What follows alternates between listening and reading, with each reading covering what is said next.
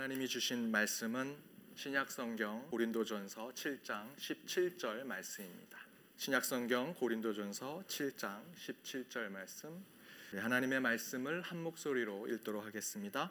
오직 주께서 각 사람에게 나눠 주신 대로 하나님이 각 사람을 부르신 그대로 행하라. 내가 모든 교회에서 이와 같이 명하노라. 아멘. 한국인의 평균 IQ가 한 10여 년 전에 106이었다고 합니다. 안도의 미소를 짓는 분들은 106이 넘으시는 분들인데 예, 너무 그렇게 기분 좋아하지 마십시오. 오늘 말씀 제가 앞부분에 할 내용은 IQ가 높다고 좋은 건 아닙니다라는 얘기를 하려고 합니다. 최고 수준이라고 합니다. 1등이 홍콩 107이라고 합니다. 우리나라가 2위인데요. 여기에 이스라엘 유대인들은 94입니다. 그래서 세계 어, 평균 중간 정도 된다고 합니다. 근데 여기서 한국 학생들은 핀란드 학생들보다 두 배로 공부 시간이 많다고 합니다. 학교 교사들도 어, 수준이 거의 세계적인 수준이고 우리 부모님들의 교육열 어떻습니까? 세계 최고 아닙니까? 그러면 우리나라는 모든 면에서 가장 뛰어나야겠죠. 그런데 그렇지 않습니다. 스스로 유대인이라고 밝힌 사람들 가운데 노벨상을 받은 사람이 185명입니다. 학문적인 노벨상을 받은 한국 사람은 단 한 사람도 없습니다. 미국의 아이비리그에 들어간 유대인들이 30%가 넘습니다.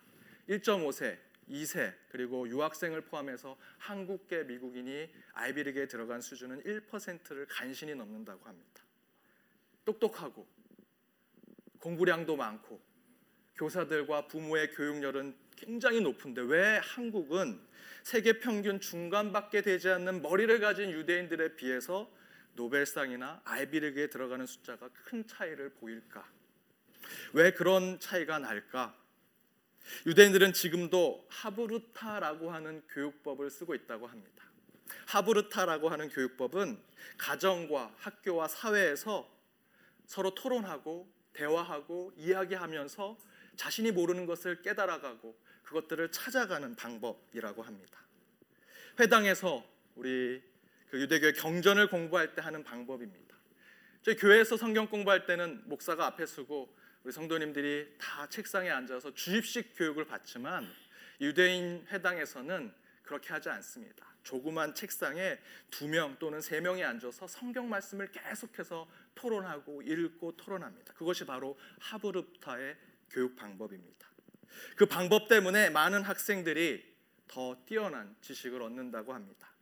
실제로 이스라엘 대학 도서관은 조용하지 않다고 합니다. 계속 이 하브르타 때문에 떠들고 서로 소리를 내기도 합니다. 그렇지만 그거 가지고 문제 삼지 않는다라고 합니다. 바로 그 차이가 똑똑하고 공부량 많고 교육 수준 높은 한국이 보통 수준밖에 되지 않은 유대인보다 결실이 부족한 이유라고 합니다. 요즘 여러분의 가정, 여러분의 주변의 모임들 가보시면 대화와 토론, 서로 함께 이야기하는 모습들이 많이 있습니까? 다 스마트폰 보지 않으십니까? 예전에 교회 오면 서로 어떻게 지냈니 하고 톡톡 치고 물어보고 얘기하는 일이 많았는데 요즘 교회 딱 오시면 앉자마자 기도 끝나면 스마트폰부터 키십니다. 교회를 마치고 제가 집에 가면 각, 자주는 아니지만 가끔 저희 가족이 다 스마트폰만 보고 있습니다. 아빠 왔어. 아빠 하이. 저는 손바닥만 보고 인사를 합니다.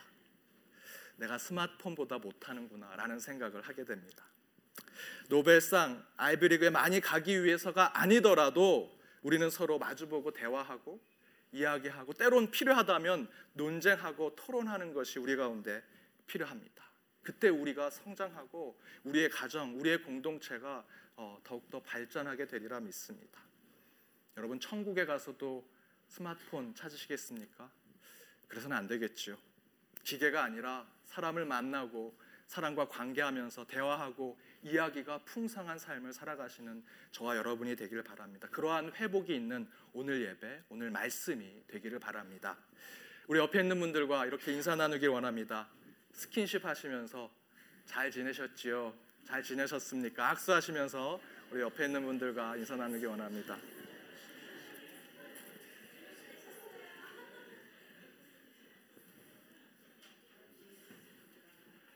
우리 만나고 대화하고 이야기해야 우리 서로 잘할 수 있습니다. 더 많은 만남과 대화 관계가 있기를 바랍니다. 말씀 전하도록 하겠습니다. 지난 주일부터 7주 동안 아 이번 주일부터 7주 동안 목적을 향한 꿈이라는 말씀으로 함께 나누고자 합니다. 내가 가진 지금 직업에 또 나의 삶의 지금 위치에서 어떤 신앙의 삶으로 소명과 사명을 이뤄낼 수 있는가에 대해서 함께 나누고자 합니다. 제가 이렇게 말씀 시리즈, 설교 시리즈를 준비하는데 내년에는 설교 준비팀을 만들어 보고자 합니다. 한 두 분 또는 세 분 정도 우리 성도님들 가운데 어, 우리 목사님이 이 세상 흐름 가운데 어떤 걸 놓치고 계신 것 같다라고 하는 부분에 우리 설교 준비팀이 모이셔서 요즘 세상에 이런 얘기들, 이런 걱정도 우리 성도님들의 이런 고민들, 기도 제목들 모아서 제게 주제로 주시면 제가 그 부분을 그 주제를 묵상하고 말씀과 연결해서 성교, 설교를 준비해 나가는 우리 성도님들과 함께 설교를 준비하고 상호 관계를 맺는 그런 설교 시리즈를 준비하고자 합니다. 혹시 설교 시리즈 이 준비팀에 조인하고자 하신 분이 계시면 기도로 준비해 주시기 바랍니다. 오늘은 목적을 향한 꿈에 대한 첫 번째 말씀, 목적이 있는 소명자라는 말씀의 제목으로 함께 말씀을 나누고자 합니다. 마이클 펠프스라고 하는 미국의 수영 선수가 있습니다. 이번 브라질 리오 올림픽에서까지 어, 메달을 딴 것을 다 종합하면 금메달 23개, 은메달 3개, 동메달 3개를 따낸 선수입니다. 지금까지 100여 년 올림픽이 열렸을 때 이 펠프스보다도 메달을 못 딴 나라가 169개국이나 된다고 합니다. 인구가 10억 가까운 인도도 펠프스가 딴 메달에 지금까지 다다르지 못했습니다. 10억의 인구도 당해내지 못하는 펠프스 수영의 천재입니다. 그래서 별명이 펠피쉬라고 합니다. 펠프스라는 이름에 fish라는 물고기를 서로 이렇게 혼합해서 펠피쉬. 육지에는 우사인 볼트가 있다면 물 속에는 펠프스가 있다라고 얘기하기도 합니다. 그런데 이번 브라질 리오 올림픽에서 특별한 스포트라이트를 받았습니다. 2년 전 음주운전으로 감호소에서 수감되면서 재판까지 받게 되었고 그것을 계기로 이 펠프스는 이 자존감이 떨어지고 감정 기복이 심해져서 우울증에 빠졌고 끝내는 자살 충동도 어, 겪게 되었다고 고백했습니다. 그래서 많은 사람들이 펠프스는 끝났다. 그가 리오 올림픽의 국가대표가 되었을 때 많은 의구심을 가지게 되었습니다. 분명히 그는 메달을 따지 못할 것이다. 실력을 보여주지 못할 것이다. 퇴물이 될 것이고 아마 물 속에 그대로 가라앉을 것이다라고 사람들이 얘기했습니다. 그런가 예상과 달리 펠프스는 네 명이 개주로 하는 그 수영에서 당당히 금메달을 따내고 자신의 실력의 건재함을 보여주었습니다. 그리고 나서 다시 돌아온 수영 환제 펠프스가 MBC 아침 방송인 투데이라고 하는 프로그램에서 이렇게 인터뷰를 했습니다. 2014년에 음주 운전으로 체포되고 난 뒤 나는 하얀 곡선을 그리기 시작했으며 자존감도 최악의 상태로 떨어졌습니다. 2015년 10월에 나는 애리조나주 심리 트로마 및 중독 어, 치료 센터인 메도우주에서 다니면서 희망을 발견하게 되었습니다. 거기서 나는 워렌 목사님의 목적이 이끄는 삶을 탐독하면서 자존감을 회복하고 그 책의 내용을 동료 항자들에게 자주 읽어줌으로써 설교자 마이클이라고 하는 별명을 얻기도 했습니다. 라고 인터뷰를 했다고 합니다. 수영 황제 펠프스가 슬럼프로 자기의 정체성을 상실하고 가야 할 방향을 몰라 스스로 죽어야 되겠다라고 생각할 때 세들백 교회 리고렌 목사님께서 쓰신 목적이 이끄는 삶이란 책을 읽고 다시 자존감을 회복하고 삶의 목적을 깨달아서 재개하는데 성공했다라고 하는 프로그램이었습니다. 펠프스가 이번에 재개하기 위해서 필요했던 것이 무엇이었습니까? 피땀 흘리는 노력이었을까요? 저는 그것이 그렇게 중요하지 않았다라고 생각합니다. 펠프스는 2000년 시드니 올림픽부터 2016년 이 브라질 리오 올림픽까지 23개의 금메달을 딴 선수입니다. 운동량이 부족해서 메달을 따지 못할까? 그것은 아니었을 것입니다. 또한 펠프스가 새로운 기술이 필요했거나 뛰어난 체력이 필요하거나 색다른 방법으로 운동을 해서 금메달을 땄을까? 그것도 아니라고 저는 생각합니다. 펠프스가 이번 재기에 중요했던 것은 목적을 상실한 자신의 삶에 다시 인생의 목적을 깨닫게 되었고 그 방향을 깨닫게 되었을 때 자신의 그 본연의 자리, 그 수영하는 물 속에서 다시 재기할 수 있었다라는 것입니다. 정리해서 말한다면 이미 준비가 다 됐습니다. 항상 열심히 하고 모든 것을 다 갖추고 있을지라도 내 방향 설정과 내 인생의 목적이 제대로 되지 않는다면 우리는 실패와 고난을 맛보게 된다라는 것입니다. 펠프스는 살아있는 수영의 황제입니다. 실력으로는 누구도 따라올 수 없습니다. 지금도 두세 개의 메달을 딸 수 있는 선수입니다. 그러나 그가 아무리 실력과 능력을 가지고 있을지라도 그의 삶의 목적을 잃어버리고 그의 삶의 그의 인생의 방향을 잃어버리면 절대로 성공할 수 없다라는 것을 그가 경험해서 보여주었습니다. 이처럼 인생의 목적과 방향을 찾는 것, 내가 왜 태어났지? 라고 하는 이 질문을 진지하게 아주 깊이 숙고하고 철학적인 고민으로 그 생각을 계속해서 해내는 것, 저는 이것이 기도하고 주일날 예배 드리는 것만큼이나 중요한 신앙의 문제라고 생각합니다. 아무리 실력이 있어도 목적 없는 삶을 살아가는 사람들은 그 결실이 온전하지 못할 것입니다. 아무리 출세하고 돈을 많이 벌어도 목적을 상신한 사람들은 그가 얻은 모든 부가적인 혜택과 이득은 허무한 곳에 사용되게 될 것입니다. 제가 기억하는 저를 향한 눈빛, 저를 향한 눈빛이 몇 가지가 있는데 그 중에 한 가지가 교회 고등부 때 저 고등부 선생님이 저를 바라보는 그 눈빛이었습니다. 말하지 않아도 그 선생님이 저를 바라보는 눈빛에 다 써 있습니다. 저 인간이 커서 뭐가 될까? 저것은 하나님의 유일한 실수야. 하나님은 왜 저놈을 만들었을까 하는 그 눈빛 아직도 기억이 납니다.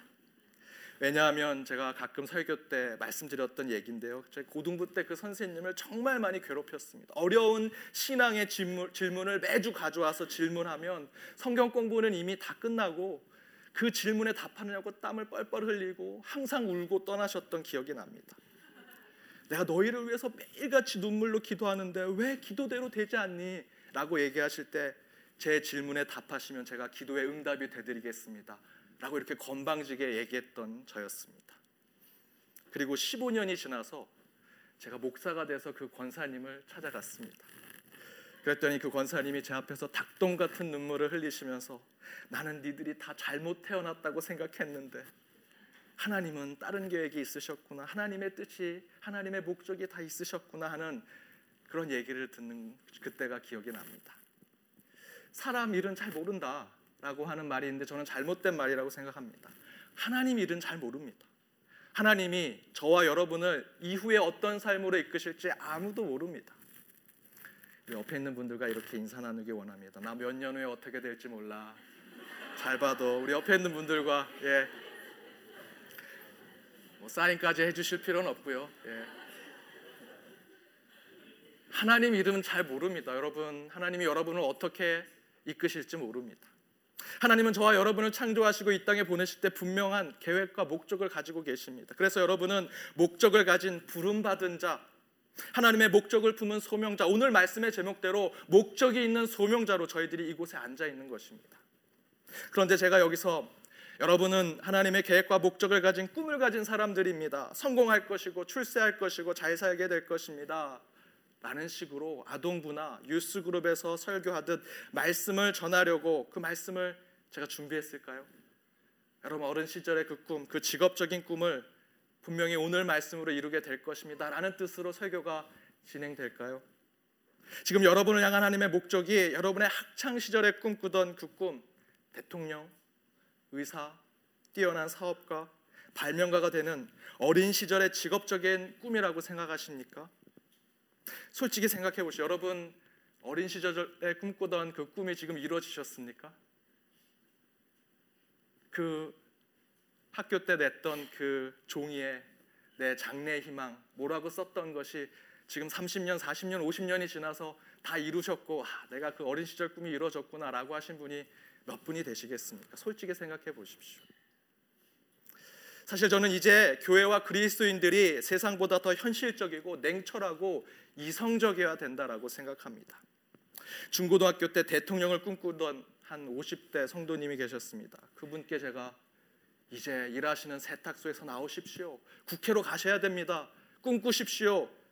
하나님이 그 꿈을 이루어 주실 것입니다. 라는 따위의 설교를 하고 그분에게 권면을 한다면 저는 그런 종교적 감서팔이를 하는 목사가 되고 싶지 않습니다. 그렇게 해서 이루어질 것도 아니기 때문입니다. 여러분도 그런 허황된 종교심을 가지고 세상을 호도하는 삶을 사시면 안 됩니다. 그렇다면 목적을 가진 하나님의 부름 받은 자들은 지금 나의 위치에서 내게 주어진 삶의 자리에서 어떻게 신앙의 삶을 살아가면서 그것을 이루어낼 수 있는가? 오늘 본문에 나와 있습니다. 오늘 본문을 다시 한번 읽어보도록 하겠습니다. 우리 스크린을 보고 읽으시면 됩니다. 함께 읽겠습니다. 오직 주께서 각 사람에게 나누어 주신 대로 하나님이 각 사람을 부르신 그대로 행하라. 아멘. 하나님의 부르심을 이루는 것, 곧 우리를 향한 하나님의 계획과 목적을 이루는 것은 저와 여러분이 어린 시절 꿈꾸던 직업적인 꿈, 뭐 대통령, 의사, 사업가, 뭐 이런 것을 이루는 것을 통해 이루어지는 것이 아니라 다시 본문을 본다면 하나님이 각 사람을 부르실 때 나누어 주신 대로 우리에게 주신 달란트대로 재능대로 하나님께 허락하신 내 그 재능대로 그때 그 모습대로 하나님의 부름에 응답하는 것이라고 말씀은 이야기합니다.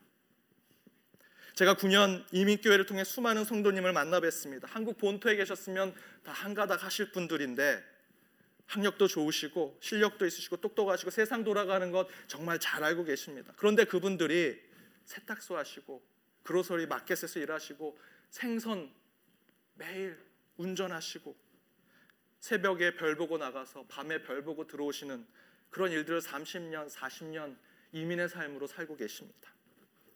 그런데 제가 목사가 되어서 그런 분들께 설교로 여러분 아직 늙지 않았습니다. 세탁소에만 계실 것입니까? 나오십시오. 국회로 가셔야 되지 않습니까?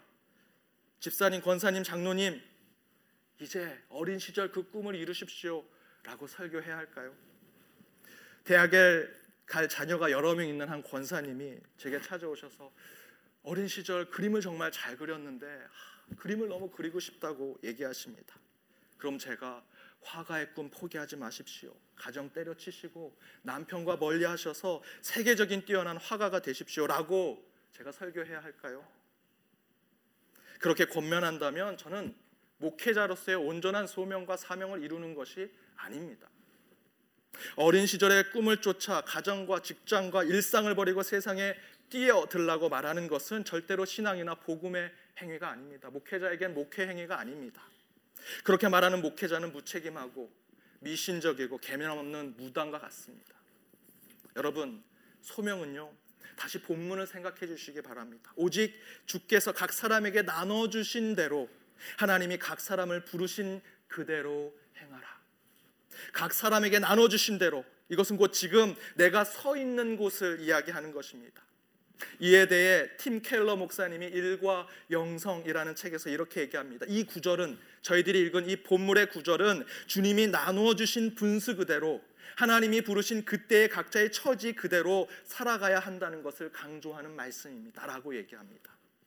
따라서 하나님께서 각 사람에게 나눠 주신 곳 혹시 그곳이 어떤 분에게는 세탁소일 수 있습니다. 어떤 분에게는 우리 유학원 유학생들에게는 매일같이 앉아 있는 도서관일 수 있고 지루하게 실험 결과를 기다리는 실험실일 수 있습니다. 그리고 평생 여러분의 자녀를 키웠던 그 부엌, 그 거실일 수 있습니다. 어찌 보면 답답하고 지루해 보이는 그러나 각 사람에게 지금 우리 주님이 나눠 주신 바로 그 삶의 자리가 주님께서 저와 여러분에게 허락하신 소명의 출발점임을 깨달아야 한다는 것입니다. 목사인 제게 하나님께서 주신 소명의 출발점이 어딜까요? 이 화려한 설교단 지금 이 성전보다 저는 한 10배 더 큰 성전에서 말씀을 전한 적이 있었습니다. 천명 가까이 있는 성도님들 앞에 제가 딱 이 단에 서면 으쓱합니다. 설교 준비가 되지 않아도 막 얘기해도 다 은혜 받을 것 같습니다. 그 영광스러운 자리가 저의 소명의 자리일까요? 누구나 보면 아 우리 목사님 기도하는구나 하는 그 기도의 자리가 저의 소명의 자리일까요? 자랑하고 싶고 공로를 내세우는 전도 현장의 자리, 선교 현장의 자리가 저의 소명의 자리일까요? 저는 그렇게 생각하지 않습니다. 저의 소명의 자리는 요 1층에 내려가서 화장실 옆에 있는 제 사무실입니다.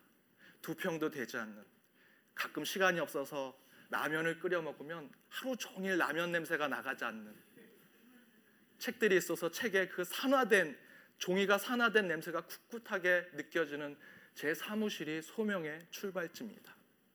이 영광스러운 30분 설교하기 위해서 저는 그 사무실에서 이틀, 3일, 4일 설교 준비를 기도 가운데 합니다.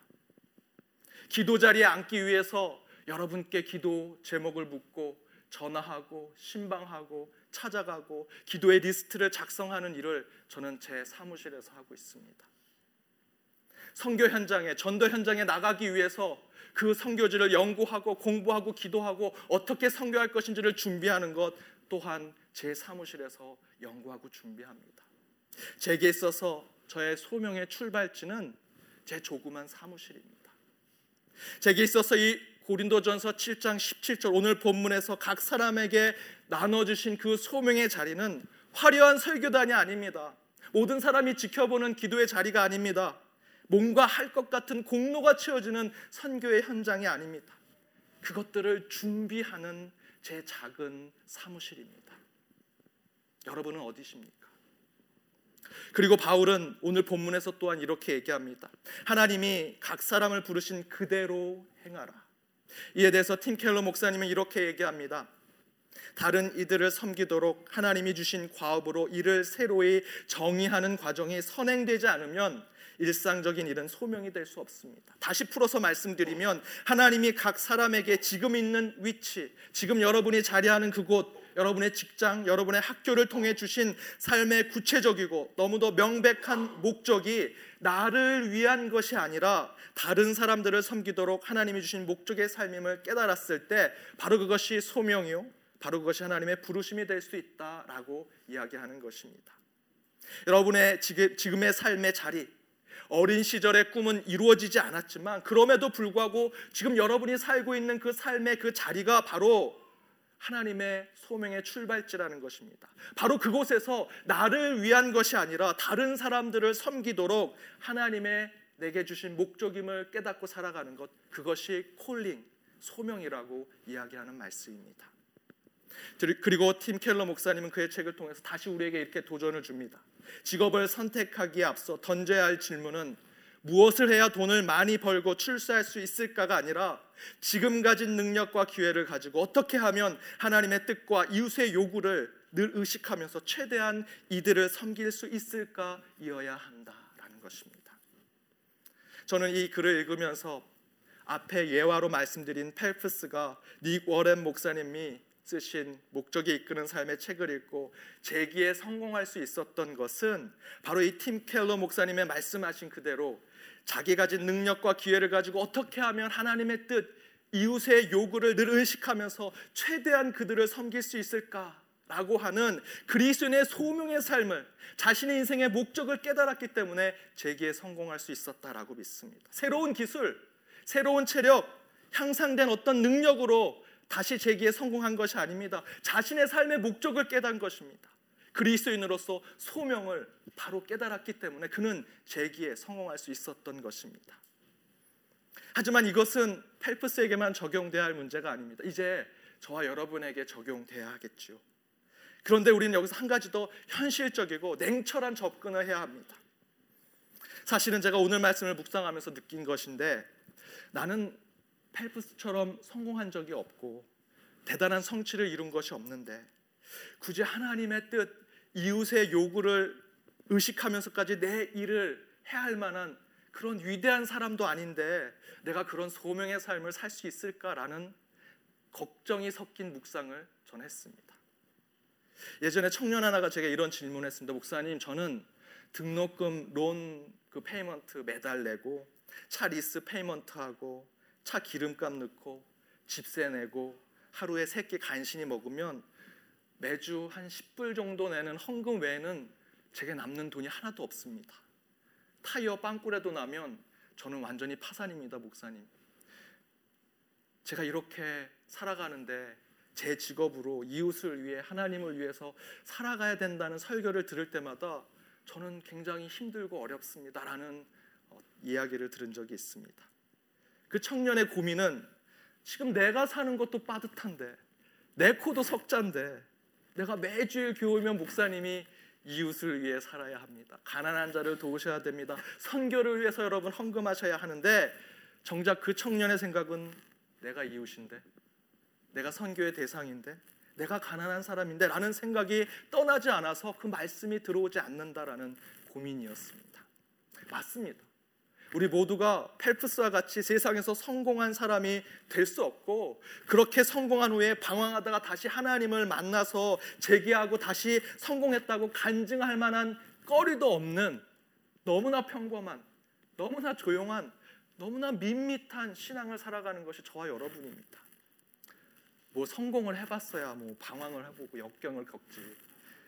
늘 똑같고 늘 밋밋하고 항상 그 자리에 사는 우리인데 그런 저희에게 목적이 있는 소명자의 삶이 어쩌면 종교적 사치가 아닌가라는 생각도 듭니다.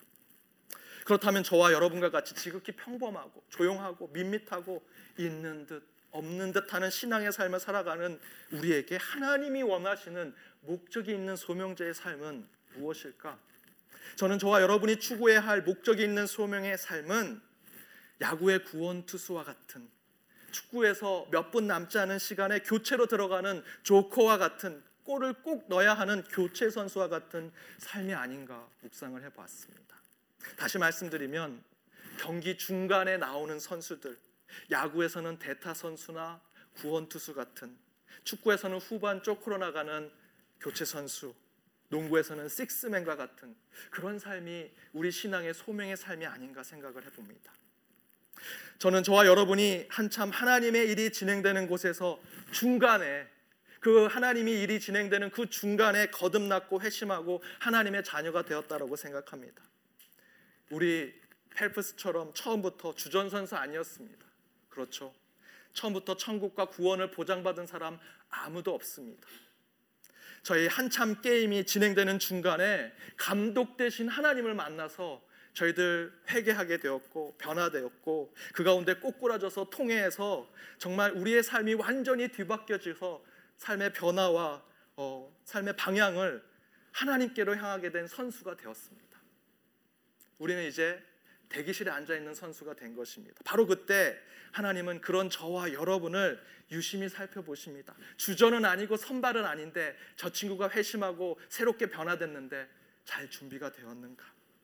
이제 하나님과 함께 세상을 바꿀 준비가 되었는가? 주전은 아니지만 선발 선수는 아니지만 구원 투수로 교체 선수로 이 경기를 뒤집을 만한 그런 선수로 지금 준비하고 있는가? 땀 흘리고 있는가?